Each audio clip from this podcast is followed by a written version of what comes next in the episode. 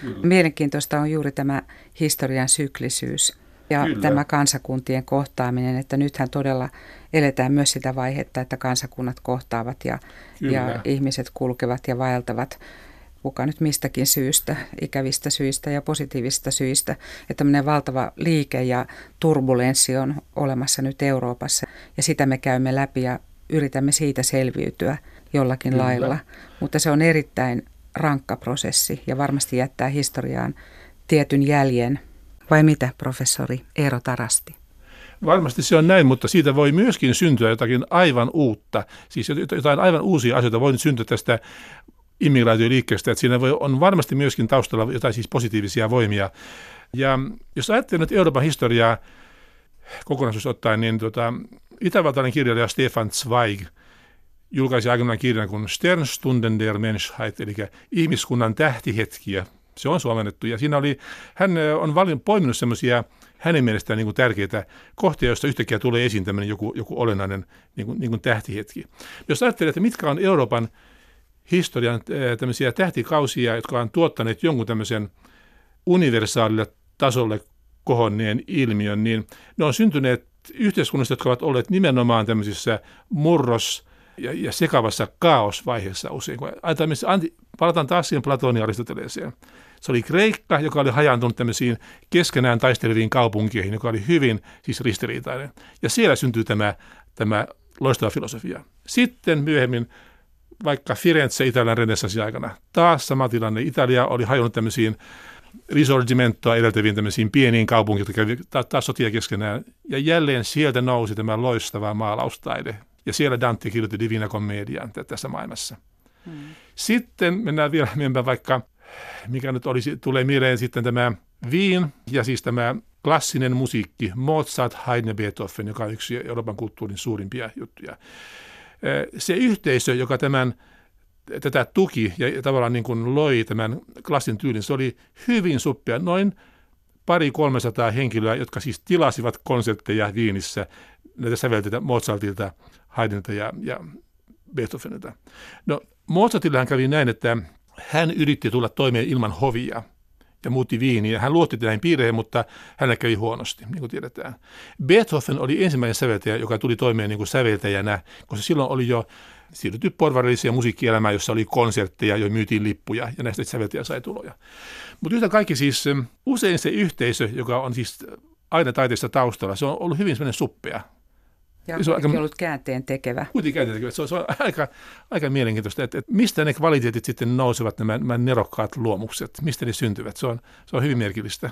Siinä on varmasti joku tämmöinen energioiden kemia, joka on niin valtavan dynaaminen, että, se, että on pakko vain synnyttää se uusi ilmiö ja se niin. lähtee, lähtee eteenpäin. Että tämä musiikki on ollut tosiaan uskomaton uskomaton vaihe tai musiikin historia monessakin mielessä Euroopassa, että miten se on kulkeutunut ja elää edelleen. Kyllä, ja mä, sitä olen juuri tutkinut musiikkitieteilijänä, että mihinkä perustuu tämä Mozartin ja Beethovenin ja Haydn tämä siis mm, se musiikin sanoma, että se kiehtoo siis nyt koko maailmaa. Se on kaikkialla maailmassa, kiinalaisia, korealaisia, siis afrikkalaisia, kaikki haluavat kuulla tätä musiikkia ja soittaa sitä. Ja vielä yllättävää, että, että usein ne, jotka soittaa sitä parhaiten, ne ovatkin kiinalaisia ja näitä siis orientaalisia, jotka eivät ole todellakaan hädintuskin kuulleet mitään Euroopasta eikä tästä Euroopan kulttuurista. Eli luulen, että siis itse musiikkiin on kätketty sellainen taso, joka voidaan tavoittaa sieltä välittömästi, jonka kuka vaan, joka on musikaalinen, pystyy sieltä lukemaan ja sitten toteuttamaan soitossaan, esityksessään niin, että se, se liikuttaa toisia ihmisiä. Muuten sitä mielestäni ei voi niin selittää. Joo, että näitä ilmiöitä on paljon ja sitten ihan lähihistoriassa, jos ajatellaan tätä suomalaista Nightwish-bändiä, joka on menestynyt niin loistavasti ja jonka maailma nousee aika paljon myös sieltä tietyistä mytologioista.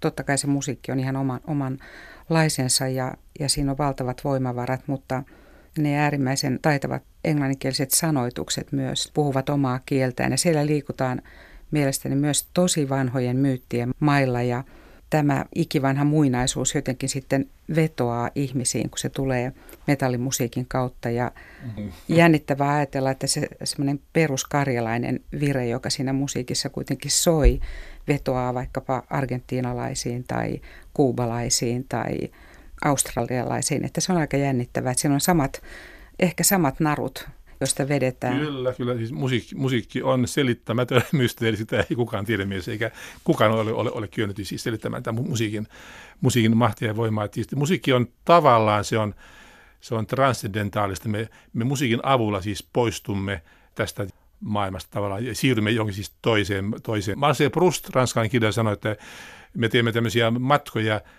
tähdeltä toiselle musiikin avulla että siis metafora.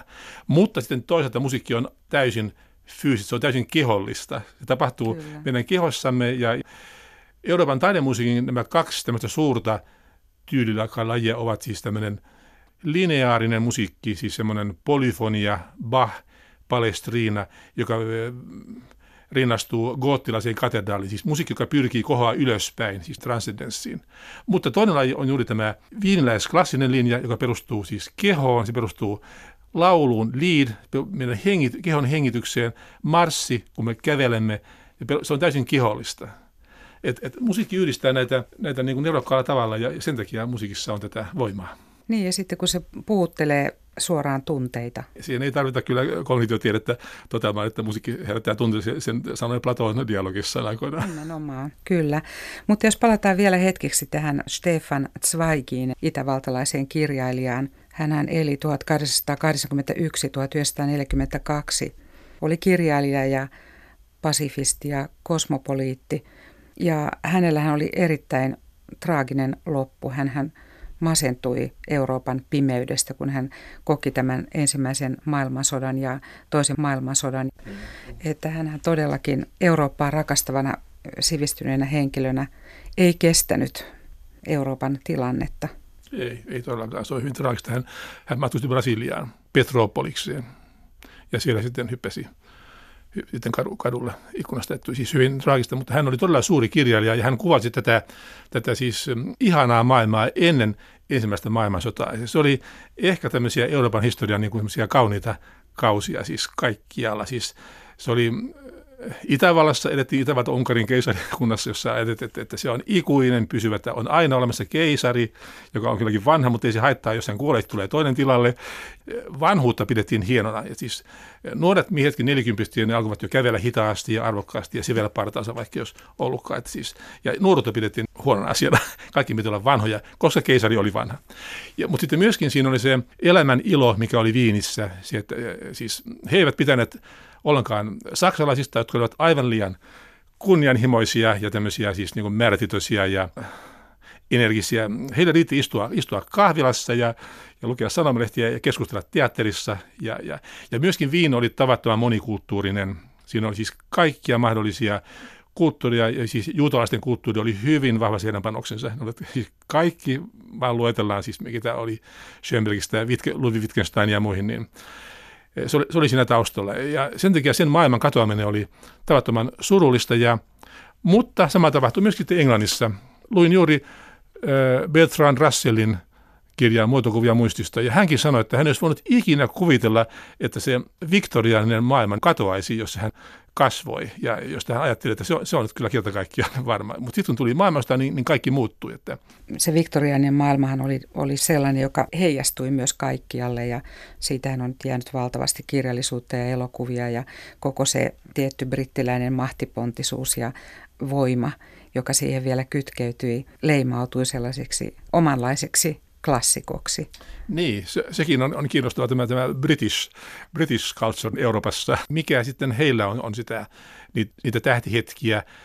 No mielestäni yksi, yksi henkilö, joka on tärkeä, on tämä John Raskin, siis Ruskin, John Raskin, joka oli siis taidehistorioitsija ja, ja siis taidekasvatuksen perustaja, joka oli siis semmoinen antikapitalisti ja sanoi, että ainoa edistys on, on ihmisen sydämen niin muuttuminen sääliväksi ja, ja pehmeäksi toisia ihmisiä kohtaan. Että se oli Oscar Wilde jonkin aikaa työskenteli semmoisessa semmoinen työprojekti maaseudulla ja, vaikea kuvitella Wildea siellä, mutta heillä oli tämmöinen, että John Ruskin oli, oli valtavan suuri henkilö heidän kulttuurissaan.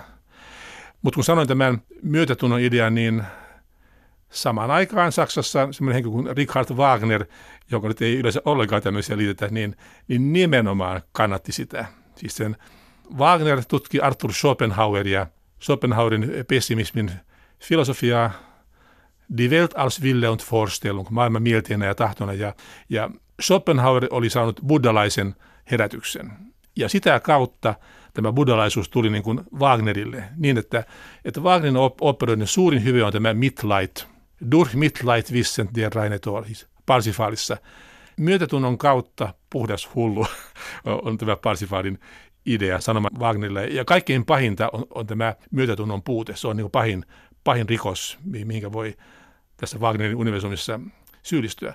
Richard Wagner on tietenkin itselleni hyvin, hyvin läheinen kaikkein suurimpia säveltäjiä ja, ja tavattoman ristiriitainen henkilö Euroopan kulttuurissa, koska hänen liittyy sitten paljon myös tämmöistä kielteistä, mihin hän on, hän on itse täysin kyllä myöskin syypää, kun, kun meni, meni kirjoittamaan niitä pamfletteja, mutta, mutta ennen kaikkea on Wagnerin musiikki, joka, joka pelastaa, siis joka, joka, joka on kaikkein tärkein.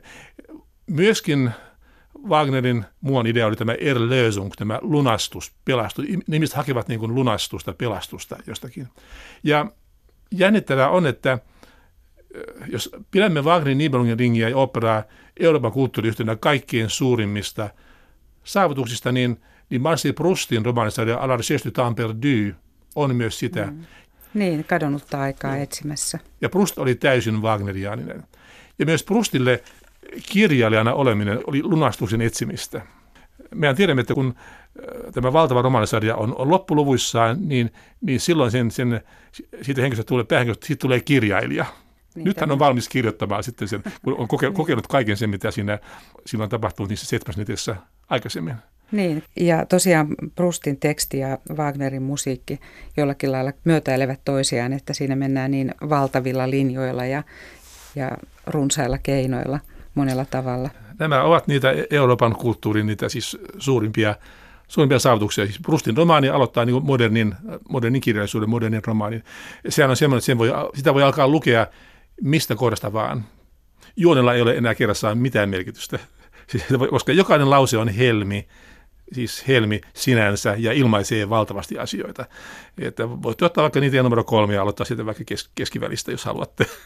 Niin ja se jos mikä on taitavaa kirjallisuutta. Joo, se, se on, ja sitten myöskin Wagnerin operat, niissä on myös, myöskin tämä tämmöinen siis, että tietysti ainoa syy, miksi me niitä kuulemme, on mielestäni tämä musiikki. Emme me mennä enää minkään teatterin takia, ei meitä kiinnosta Saksan 1800-luvun teatteri juuri, juuri ollenkaan.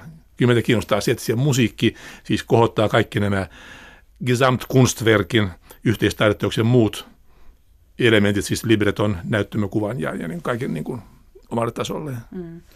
Mutta tietysti Saksassa on sitten se oma mahtava kirjallisuutensa ja filosofiansa, joka taas on iso helmi koko Euroopalle ja joka sitten ehkä valitettavasti jollain lailla ainakin tiettyjen ihmisten kohdalla on jäänyt, jäänyt sitten näiden sotamuistojen varjoon.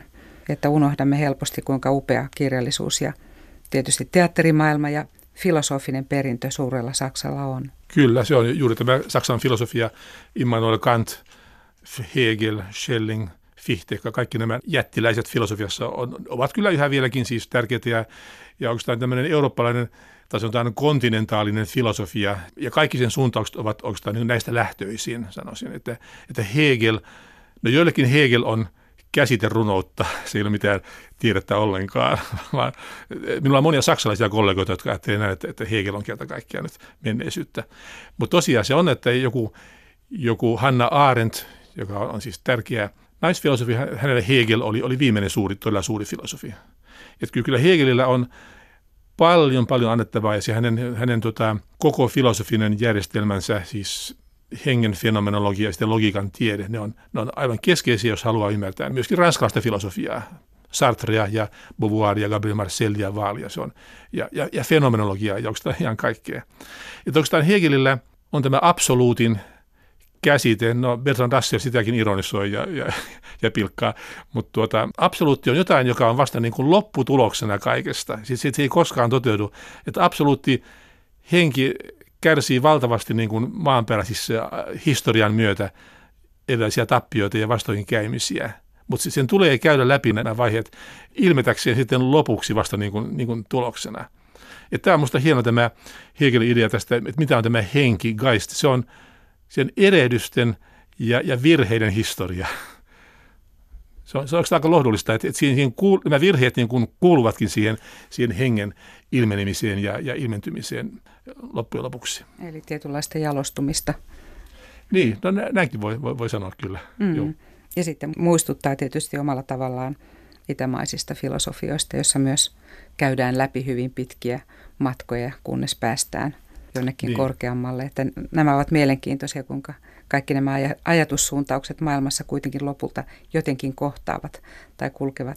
Kyllä, mielestäni. Ja olen kehittänyt tämmöistä siis transcendenssin teoriaa. No sana transcendenssi nyt tuo monille mieleen tämmöisiä vakavia asioita, mutta, mutta sillä on myöskin filosofinen puoli. Tietenkin transcendenssia on tavallaan niin kuin teologinen idea myöskin, ja, ja siis sikäli hyvin tärkeä Euroopan historiassa, totta kai kun meillä on tämä kristillinen perinne, mutta transcendenssi on myöskin muissa uskonnoissa, ja, ja kehittelen tämmöistä transkulturaalista transcendenssin teoriaa, eli semmoista teoriaa, joka olisi niin yhteinen eri kulttuureille, jonka avulla esimerkiksi, esimerkiksi juuri islamin maailma ja kristillinen maailma voisi käydä keskenään niin kuin dialogia semmoista teoriaa, joka olisi niin kuin riittävän korkealla tasolla, että se on mahdollista, että syntyisi sellainen kieli, jolla me voimme puhua näistä eri transcendensseista ja, ja, ja keskustella niistä. Mutta transcendenssi on, on siinä onko näin, siinä on kaksi suuntausta. Se on tavallaan niin kuin, transcendentia on kaikki, mikä on poissa, mutta läsnä meidän mielessämme. Voimme ajatella sitä. Se on transcendentia. Jopa kaikki, mikä on fyysisesti poissa. Niin, on poissa. Esimerkiksi herään aamulla ja menen keittiöön ja haluan laittaa kahvia. No kahvipurkki on ö, komerossa oven takana. Se on, se on näkymä, se on poissaolo, se on transcendentti olio. Mutta kun minä avaan sen oven, niin se muuttuu niin kuin näkyväksi. Hmm. No, hyvin arkinen esimerkki.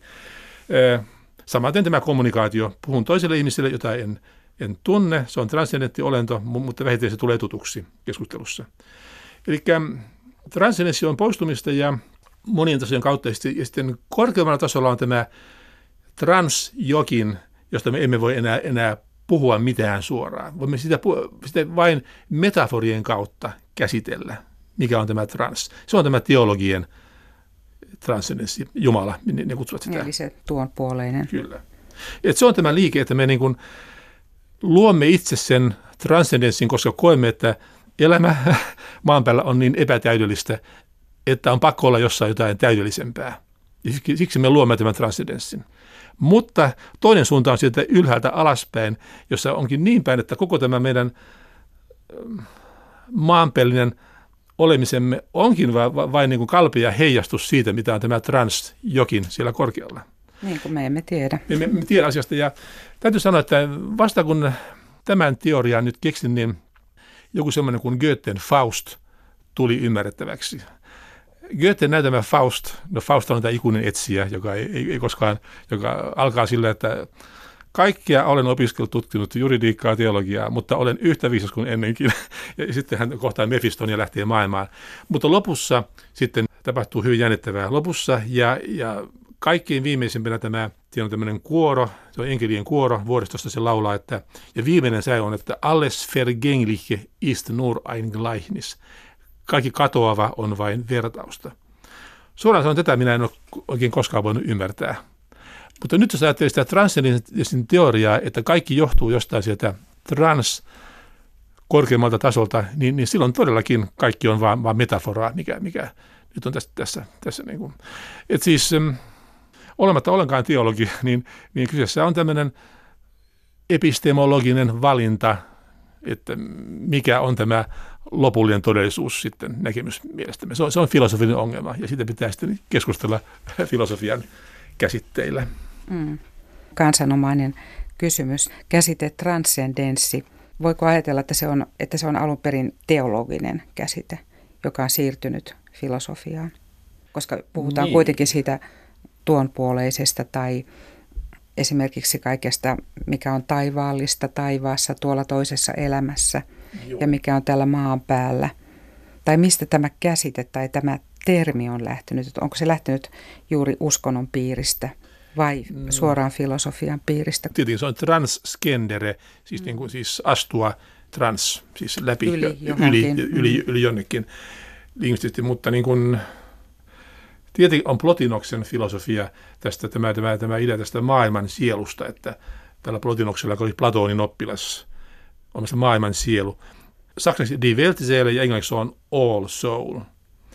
Plotinoksella on se hauska kohta siinä Enneadeissa, joka on tämä hänen teoriatekstinsä, että me sanomme mielemme, että, että sielu asuu ruumiissa. ruumiissa. Se on niin vakio kielenkäyttö, että meillä on joku sielu tässä. Mutta Plotinoks mielestä se on, se on päinvastoin, että ruumis asuukin sielussa, koska siis kaikki on niin kuin tätä sielua. Se on niin kuin Weltseele, joka ympäröi meitä kaikkialta. Ja ruumis on vaan sitten erikoistapaus siinä. siinä. Se on aika hauska tavalla. Mitä se on käymässä? Se on käännetty, käännetty ylös alaisin mm. tämä ajattelutapa. Transcendenssi. Tai siis ymmärrän sen sanan, mutta että mihin kaikkialle sitä sovelletaan ja mitä kautta se on tullut meille. Joo. Ja sehän on Immanuel Kantin filosofiassa siinä terveen järjen kritiikissä, de reine vernuftissa on jo se, että on se transcendentaalia ja transcendenttia. Ja tämä transcendentti on juuri tämä, tämä teologinen esimerkiksi kuoleman elämän jälkeinen juttu. Ja taas transcendentaali on täysin filosofinen käsite ja tarkoittaa sitä, että me emme voi koskaan tietää, mitä on todellisuus, koska se välittyy meille aina näiden meidän aisti orgaaniemme kautta. Siis me, me näemme, kuulemme, asioita, mutta me emme koskaan tietää, että, että, että onko se totta, mitä meille, meille välittää. Niin, että kaikki fyysinen mm. häiritsee oikeastaan Joo. sitä niin Tämä on transcendentaali, että das Ding an sich oli jo sinänsä, jää meille hämäräksi. Tästä äh, ranskalainen Descartes, Cartesius sanoi, että, että minä voin epäillä kaikkea, kaikki on epäilyksenalaista. Mutta sitä, että minä epäilen, minä en voi epäillä. Eli tästä tulee se kuuluisa cogito ergo sum, ajattelen tai epäilen, olen siis olemassa. Kyllä, se on kuuluisa lause. Mm. Niin meillä on näitä erilaisia vastakohta-asetteluja helposti Euroopassa. No tämä ikivanha hyvän ja pahan taistelu, joka on tullut meidän kristinuskomme kenties idästä.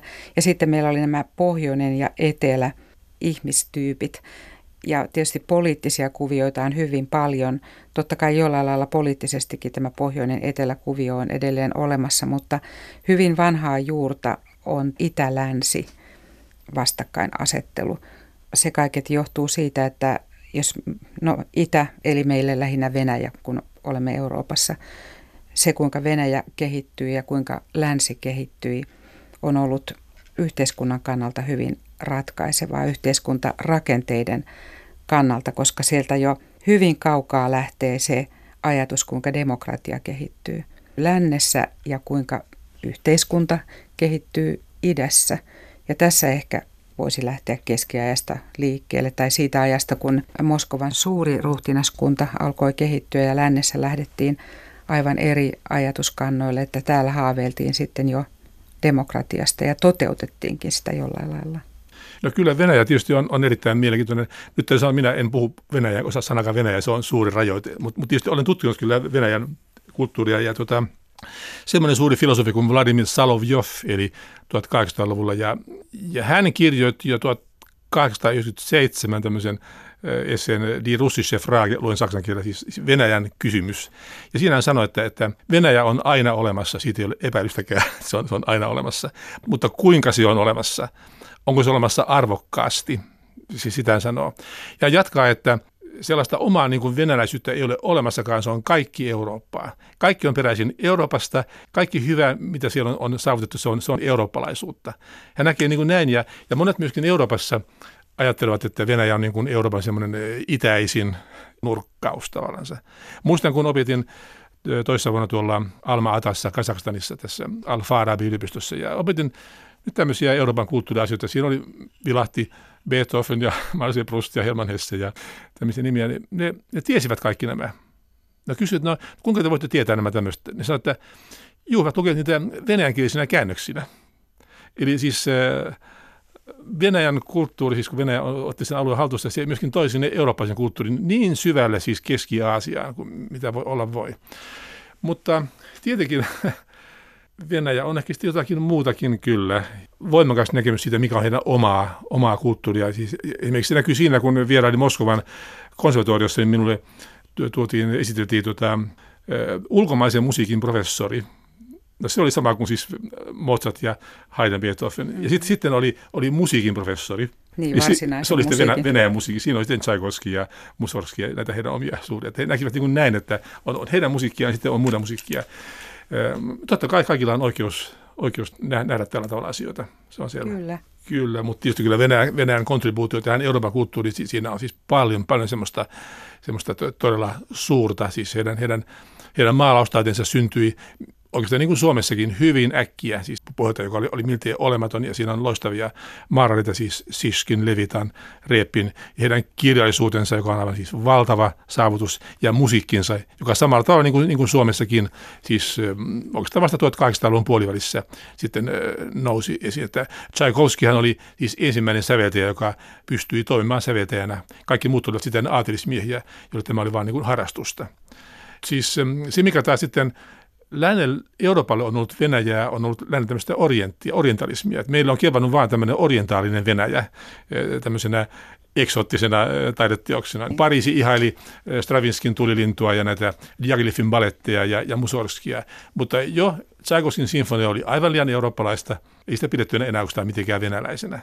Meille me ehkä olemme luoneet, sen, kun Venäjä on tässä Euroopan naapurissa sellainen valtava suuri alue, niin jotta sitä voisi jotenkin hallita, niin se laitetaan tämän orientalismin kategoriaan sitten.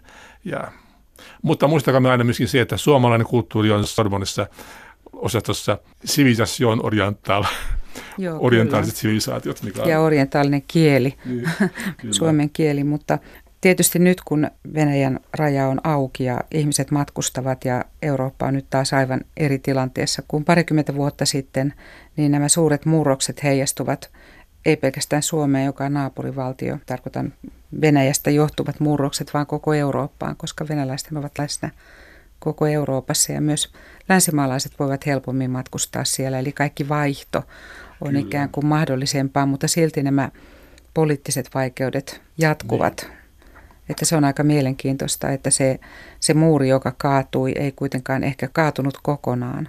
Joo, ehkä ei, mutta, mutta kyllä, kyllä se, mikä nyt pelastaa Eurooppaa, on, on tavallaan tämä humanismin idea. Mä sanoisin, palasin vielä, vielä tähän, että siis tietenkin termi humanismi on aika kulunut termi ja monet eivät sitä pidä enää ollenkaan, mutta, mutta siis kuitenkin ne, ne humanismin perusarvot, jotka on eurooppalaisia perusarvoja, niin, niin kyllä ne on, ne on yhteisiä kyllä sitten niin Venäjälle kuin, kuin, Euroopalle mielestäni ja, ja niiden pitäisi tämä toimintaa ja, ja politiikkaa ohjata.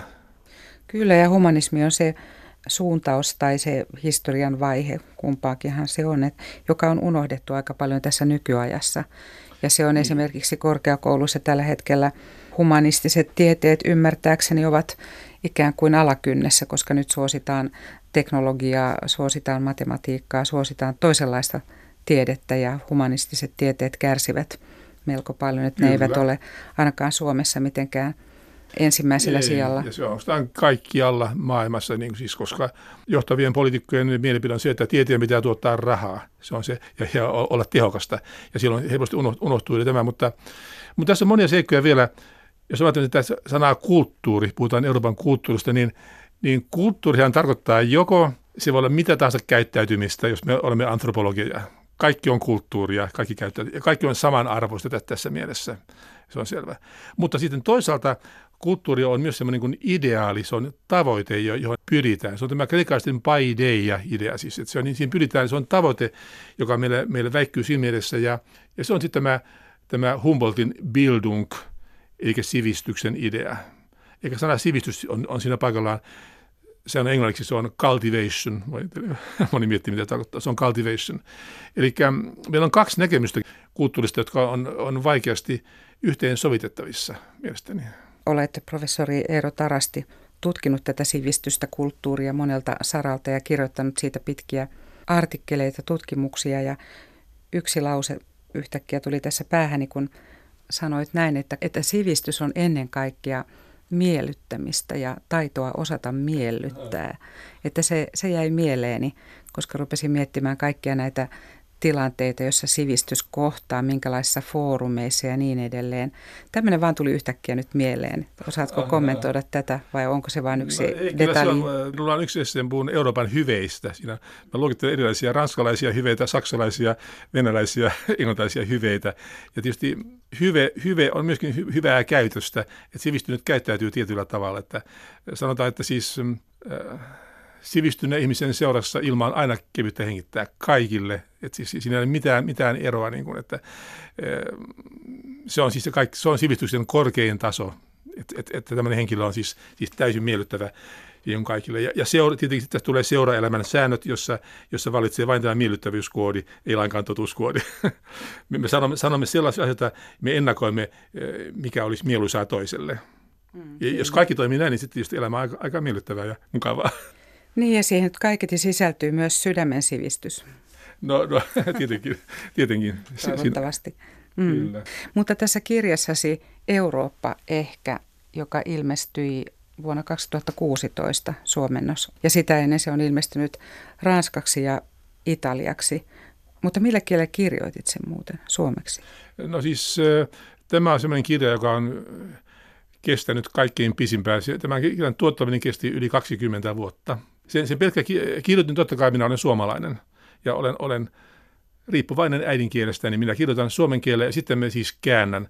Mutta mm, tätä romaania en itse kääntänyt. Minulla oli loistava kääntäjä Mikko Kuusimäki ranskaksi ja sitten minulla oli italiaksi Vesa-Mattio Piluudu, joka sen italian kielelle jää. Ja sitten minulla oli sitten, Ranskassa oli sitten vielä kollegoita, jotka sitten vielä siis korjailivat sitä ranskaa. Että se tuli tosiaankin siis ja eri nimellä kokonaan, koska nyt nimi on Eurooppa ehkä. No minun kustantajani Pariisissa ei tätä otsaketta hyväksynyt. Ja muutenkin sanoi, että, että ne voi ottaa romaani, jos, se, jos sen kieliasu korjataan, otsake vaihdetaan ja sitä lyhennetään radikaalisti. No näistä minä suostuin ainoastaan kahteen ensimmäiseen, eikä sitten sen otsake on Le retour à la Villa Nevski, paluu Villa Nevskiin. Mm. No siinäkin tämä tulee tämä venäläisteema, tulee mun Kyllä. romaaniin hyvin, kun se tapahtuu erässä Viron kartanossa, jonka nimi on Villa Nevski, jonka omistaa tämmöinen venäläinen perhe, mutta siihen tulee eurooppalaisia sukuja ja jäseniä niin kuin ympäri Eurooppaa. Ja se alkaa vuonna 1939, 1939, eli se on tavallaan historian romaani.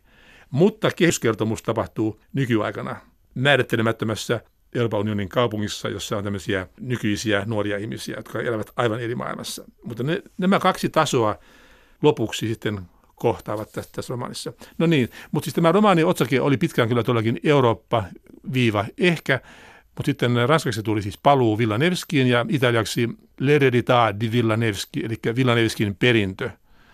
No sekin on kyllä hyvä, koska siinä tavallaan käydään kiistaa siitä, siitä suvun perinnöstä, jonka salaisuus on kätketty seitsemään tauluun, jota maalaa tämmöinen puolalainen maalla Janus nimeltään. Mm. Ja, jo, no siinä, on, siinä on tämmöisiä joiden käänteitä. Tässä kirjassasi Eurooppa ehkä, niin siinähän tulee tämä sivistystematiikka kovastikin esiin. Se nousee, se nousee monilla tasoilla, koska siinähän hyvin tällaiset erilaiset henkilöt ja eri taustaisetkin henkilöt välillä kohtaavat ja, ja siinä kohtaavat myös kulttuurit ja taidemaailma. Mutta se, mikä siinä on mielestäni hauskaa ja erityisen kiinnostavaa on se tietty stereotypioilla leikittely. Ehkä en tiedä, onko se tahallista, mutta siellä ovat nämä italialaiset ja siellä ovat ranskalaiset ja keitä, keitä kaikkia olikaan näitä, jotka sitten kohtaavat toisiaan. Että tämä on eräänlainen eurooppalainen palapeli. Erehdynkö tämä romaanisi? Kyllä se on nimenomaan kyllä Euroopasta tässä mielessä, mutta mutta niin kun, ja ne henkilöt, jos mä ajattelen, siinä on tämä siis ranskalainen pariskunta ja sitten saksalainen professori ja, tuota, ja brittiläinen pariskunta ja, ja kolme italialaista veljestä ja sitten tämä venäläinen suku, niin, tuota, niin se pyrkii niin kuin leikittelemään, leikittelemään näillä stereotypioilla. Et siis tavallaan henkilöt pyrkivät olemaan kyllä, kyllä täysin eläviä ja lihaa olevia, olevia ihmisiä, mutta, mutta siinä leikitellään paljon kyllä näillä. Ja jos siellä puhutaan Euroopasta, niin, niin, niin se kaikki nähdään niin kuin näiden, näiden henkilöiden niin kuin siis sanomana. Tällä Mihail Bahtinilla oli muuten sellainen termi kuin ideologeemi. Se tarkoittaa sitä, että mikä se idea, idea muuttuu jonkun henkilön, romaanihenkilön suussa niin kuin ideologeemiksi. Se ei ole samaa kuin, siis niin kuin alkuperäisenä ideana. Se on niin kuin sen henkilön kannalta esitettynä. Että oikeastaan tämä romaanin yksi esikuva oli dialogi, siinä on hyvin paljon dialogia, ja esikuva oli Tsehovin näytelmä. Tsehovin näytelmä, jossa sanotaan paljon, mutta usein se, mitä sanotaan, saattaa olla tavattoman arkipäiväistä, mutta äh, sitten äh, katsoja saa kuvitella, mitä tapahtuu heidän mielessään. No tässä romaanissakin siis puhutaan paljon, mutta minä en kerro, mitä ne henkilöt ajattelevat. Mä jätän sen lukijalle. Lukija saa miettiä, sitten pohtia, koska kaikkea ei pidä sanoa. Täytyy ei jättää, todellakaan, ja sehän on sitä, myös sitä intertekstuaalisuutta ja, kyllä, ja semiotiikkaa, että, että rivien välistä voi lukea paljon. Joo, mutta nyt en ihan ole varma, että oliko tämä järkevää tätä julkaista ollenkaan suomen kielellä, koska tässä romaanissa puhutaan monia kieliä suoraan. Se on lainauksia monista. Mutta siis ne on hyvin lyhyitä sitten, että puhutaan seitsemän eri kieltä. Kyllä, joo. Mutta ne on hyvin lyhyitä, että, että niin kuin, kenenkään ei pidä lannistua, että jos sen törmää yhtäkkiä jonkin vieraskielisen, jota ei ymmärrä. Ne on, ne on tämmöistä paikallisväriä ja sävyä, ne, ne, ne erikieliset huudahdukset siellä, siellä välissä. Joka tapauksessa, että se oli niitä herkkusitaatteja, jotka ehkä olisi voineet kaivata sitä suomenosta. Se on kyllä, kyllä ihan totta. Siinä olisi voinut ehkä olla tosiaan siis tämmöinen, mutta, hmm. mutta sitten, sitten toisaalta niin kuin siis, mä en usko, että se haittaa paljon, että siinä on näitä vieraskielisiä luomassa sitä, sitä tunnelmaa. Se Villanevski siinä kokoontaan pitkälle päivälliselle, se kestää 300 sivua, ja sen kerronnan tempo on äärimmäisen hidas aluksi. Se on hyvin, hyvin hidasta, koska ihmiset elää, elää vielä ihan niin kuin eri maailmassa. Se on en, ennen ennen siis, siis sodan syttymistä 39. Ja ne, ne luulee vielä, että kaikki, kaikki niin kuin säilyy ja ne pitää sitä loputonta ja siellä, siellä on ohjelmanumeroita ja, ja nautitaan hyviä ruokia ja kaikki tämmöistä. Että, tuota, ja se on hyvin hidasta alussa, mutta sitten loppuun se alkaa sitten kiihtyä ja muuttuu niin kuin dramaattisemmaksi, sanoisin. Kyllä. Sanoit Eero Tarasti, että kirjoitit tätä romaania Eurooppa ehkä – 20 vuotta, mm. niin mikä oli sitten se driving force, että mistä se lähti liikkeelle? Miksi sinun täytyy kirjoittaa tämä romaani? Sitä minun on aivan mahdotonta sanoa. Nyt kun mä mietin tätä, niin siis tämä on aivan irrationaalista, sanoisin. Minä en todellakaan pysty selittämään. Muistan kyllä sen, minä tämän kirjoitin vain kesäaikaan meidän tuolla kesähuvilalla ja mieluiten niin kuin elokuussa ja usein sitten hyvin myöhään pimeeseen yöhön saakka. Silloin meillä ei ollut vielä edes sähköjä, piti kynttilävalossa kirjoittaa. Ja, mutta muistan sen tunteen, kun panin viimeisen pisteen, että, että nyt olen sen kirjoittanut, siis sen koko, koko jutun. Ja se oli aika jännittävä tunne, mutta minkä takia minä sen kirjoitin, tätä minä en pysty sanomaan. Ikävä mm. kyllä. Niin, ei taideteoksista pysty aina sanomaan, ei. että se on vaan se jokin, joka sen tekee, mutta joka tapauksessa onneksi olkoon se on valtava, valtava romaani ja, ja se, että se on käännetty ranskaksi ja italiaksi ei ole mikään pieni asia. Minusta tuntuu jotenkin, että tämä, tämä romaani niin puhkeaa varsinaiseen olemukseensa ja kukkansa niin juuri näillä ranskan italian kielillä. Vaikka ei voi kiistää, että olen kirjoittanut sen suomen kielellä. Mm. Joo, ja varmasti se elää erilaista elämää, mutta luojan kiitos, meillä on näitä eri kieliä, joita, joiden, joiden kanssa voimme operoida ja saada, saada elämyksiä monella tasolla. Ja Eero Tarasti, sinulla on myös suuri projekti, joka on Kulttuuriperintöjen akatemia, jonka perustit viime vuonna yhdessä professorien Hannu Riikonen ja Altti Kuusamo kanssa. Kulttuuriperintöjen akatemia, se toimii lähinnä Suomessa ja Kreikassa – Syyroksen saarella. Tämä kuulostaa todella, todella jännittävältä. Mistä tässä on kysymys? No kiitoksia. Tämä on semmoinen, ajattelin, että kun, kun jätin tämän professuurin nyt, tämän akatemia olisi niin sopivaa toimintaa tämän ikäiselle henkilölle, niin, niin tämmöinen akatemia on tosiaan perustettu ja meillä on webpage, löytyy culturalacademy.fi. Siellä on meidän tunnuksemme on mykeinen leijonaportti, se on kuuluisa. Se on Euroopan vanhin arkkitehtoninen tämmöinen kuvanveisto monumentti, tavallaan niin kuin Euroopan symboli. Ja tämä akatemia pyrkii platonilaisen akatemian uudelleen elvyttämiseen, tämän, siis tämän keskustelun, dialogin uudelleen elvyttämiseen. Sillä tavalla, sinne tulee siis meitä, meitä professoreja, sitten tulee oppilaita, tulee, ja, mutta kuka vaan voi tu, myöskin tulla sinne. Se on avoin, että akatemia voi liittyä kannattajia jäseneksi kuka tahansa, ja, ja meillä on siis toimintaa Helsingissä, ja ja sitten meillä, nyt, nyt meidän avajaisseminaari on vasta nyt lokakuussa siellä Siroksen saarella ja Atenassa myöskin. Me olemme Atenassa tässä Suomen instituutissa. Mutta Siroksen saari, saari valikoitui, se oli suurlähtiäs Pauli Mäkelän keksintö. Se on semmoinen viehättävä saari siellä Kykladeilla Egean meressä, aivan, aivan suuremmoinen paikka kokoontua. Ajatus on se, että me olisimme siellä niin kuin kerran pari vuodessa on niin kuin yksi viikko. Siinä on semmoinen hyvin suuri kansainvälinen advisory board, jossa on, on kuuluisia tiedemiehiä Liettuan presidentti Landsbergisistä aina jonnekin ranskalaisiin ja, ja italialaisiin ja suomalaisiin saakka. Että, mutta se alkaa nyt toimintansa ja saanut nähdä, kuinka meille käy, että onnistummeko, onnistummeko niin kuin käynnistämään tämän toiminnan. Valtava foorumi ja valtava haaste kulttuuriperintöjen akatemia tosiaankin ylläpitää tätä vanhinta eurooppalaista ajatustapaa ja tuoda se nykyaikaan, että siinä on, siinä on iso haaste ja se, että se on niin kansainvälinen ja, ja kulkee niin korkeilla tasoilla, niin voimme vain onnitella siitä ja toivoa sille parasta mahdollista tulevaisuutta. Kiitos. Uskon kyllä, että todellakin että nuoria ihmisiä niin kuin varmaan kyllä kiinnostaa tämä Euroopan kulttuuriperintö ja että he vakavissaan opiskelevat latinaa ja kreikkaa, kielet, joista Euroopan kulttuuri suuressa määrin lähtee liikkeelle. Suomalaiset ovat olleet eurooppalaisia pitkään ja täältähän on lähdetty Eurooppaan, täältä on lähdetty Pariisiin. Tällä on vanhat, vanhat juuret ja suomalaiset ovat kansainvälinen kansa ja me juhlimme sataa itsenäisyyden vuotta vankkoina eurooppalaisina todella. Mielestäni EUn hienoita antia joka tapauksessa on, on ollut, vaikka mitä sanottaisiin, niin Erasmus-ohjelmat. No niin. Joo. Että voiko olla mitään parempaa kuin se, että Euroopan nuoriso pääsee vapaasti liikkumaan ja matkustamaan ja opiskelemaan ja että on erilaista vaihtoa eri maiden välillä. Että tällaistahan ei ollut ennen EUta. Ei, ja siinä, siinä Suomi on ollut kyllä hyvin järkevät, että siis he ovat saaneet tulla tänne ihan vapaasti ja meillä opinnot on olleet ilmaisia ja, ja vieläkin myöskin tämä pitäisi ulottaa ulkoeurooppalaisiin, eikä, eikä pyrkiä tässä niin rahastamaan millään tavalla, vaan nimenomaan siis. Kuitenkin tämä sivistys on semmoinen valtava voima. Se on niin voimakkaasti ollut jo siis Nelmanin opissa. Nelman, joka oli, perusti Hegelin filosofiaan kaiken. Hän oli varmasti suuri valtiomies sen takia, että hänellä oli tämä Hegel, e-, eikä siitä huolimatta. Se oli näin päin. Hyvin tärkeää on, että näillä poliitikoilla ja että heilläkin olisi koulutusta ja kasvatusta tähän sivistykseen ehdottoman välttämätöntä.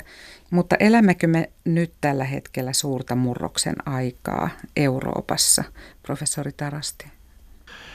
Niin, no sanoisin, että että hmm, koska, koska tuota, tämä on vaikea sanoa, koska siis aina Euroopassa on ollut murroksia, ollut vielä, vielä paljon pahempia murroksia kyllä tässä historiassa aikaisemmin, nyt eletään kuitenkin aika rauhan kautta ja aina jos tulee jotain tämmöisiä negatiivisia kielteisiä, niin kuin joku Britannian ero, niin sitten tulee myöskin positiivisia, sanoisin Ranskan vaalit. Tapahtuu myös tämmöisiä, että siis mm, tapahtuu kaikenlaista. Varmaan se ensin Lohin Prinzip Hoffnung, toivon prinsiippi, täytyy pitää, pitää mielessä aina. Muistakaa aina, että jokainen Wagnerin opera päättyy duurisointuun, ei koskaan mollisointuun. Ja me mollisointuiset suomalaiset kuljemme tässä täysin menestyksekkäästi mukana eurooppalaisessa orkesterissa. Kyllä.